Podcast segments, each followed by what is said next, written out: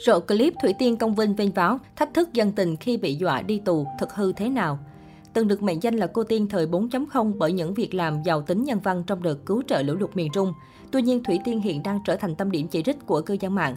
Liên quan đến màn bóc phốt của một nữ đại gia, vợ chồng đình đám nhất sau biết đã phải ra ngân hàng để minh bạch toàn bộ số tiền kêu gọi. Thế nhưng mọi ồn ào vẫn chưa thể hạ nhiệt. Mới đây, trên mạng xã hội xuất hiện đoạn clip Công Vinh Thủy Tiên tình bể bình công khai thơm má nhau. Đáng chú ý, clip đính kèm thông tin được cho là màn phản hồi của cặp vợ chồng này trước bình luận dọa bóc lịch kém duyên của một tài khoản mạng. Trong khi một số tỏ vẻ hoài nghi về tính xác thực của đoạn clip, thì không ít cư dân mạng tỏ ra phẫn nộ trước thái độ nhẫn nhơ của Công Vinh Thủy Tiên. Phải chăng đôi chim ri chim sẻ này đang tâm bất biến giữa dòng đời vạn biến? Tuy nhiên, theo fan hâm mộ thì đây là clip cũ từng được Thủy Tiên đăng tải vào đầu năm hai nghìn không trăm hai mươi. Giờ đây, trong đỉnh điểm ồn ào nên một số tài khoản mạng đã đào lại để câu like, câu view, gây ảnh hưởng nghiêm trọng đến tên tuổi của Thủy Tiên Công Vinh. Không chỉ Công Vinh Thủy Tiên, nhiều nghệ sĩ vướng ồn ào từ thiện cũng từng gặp tình trạng tương tự. Họ bị lấy hình ảnh clip cũ rồi cắt ghép với nội dung sai sự thật. Đây là hành vi xấu xí khiến hình ảnh của những người nổi tiếng bị ảnh hưởng nghiêm trọng. Điều mà công chúng nên làm lúc này là bình tĩnh chờ kết luận điều tra cuối cùng của cơ quan chức năng. Thời gian qua, Thủy Tiên Công Vinh rất ít có động thái trên mạng xã hội. Gần đây nhất, ngày hai tháng mười một, Thủy Tiên cập nhật hình ảnh quay quần bên chồng con cùng dòng trạng thái đầy hạnh phúc.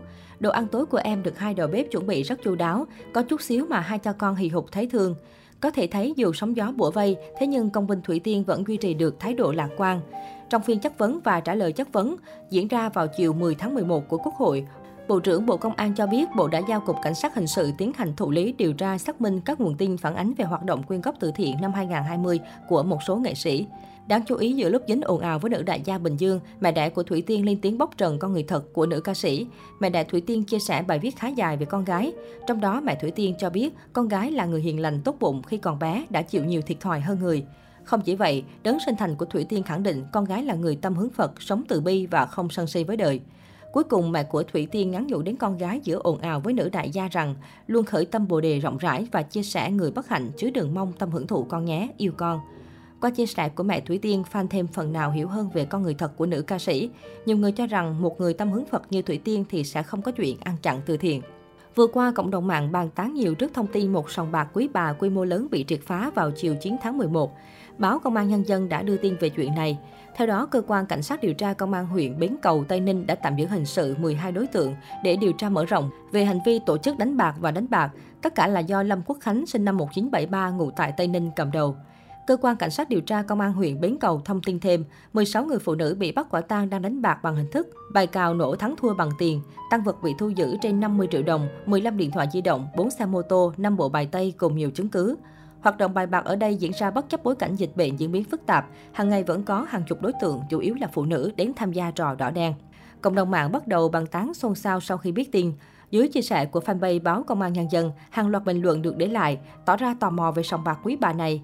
Đáng chú ý, một số người còn nhắc đến câu chuyện từ thiện và tên các nghệ sĩ nữ.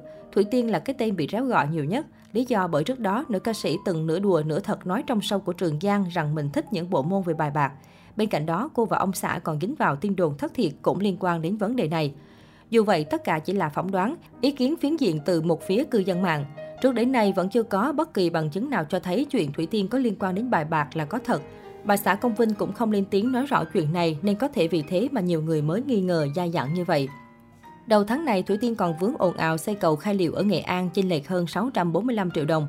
Ngày ba mươi mốt tháng mười, trao đổi với phóng viên báo Lao động, một lãnh đạo huyện Thanh Chương cho biết huyện đã nắm được thông tin về mức độ chênh lệch giữa giá chào thầu và giá trị xây dựng hai cây cầu trên địa bàn huyện mà đoàn từ thiện của nữ ca sĩ tài trợ.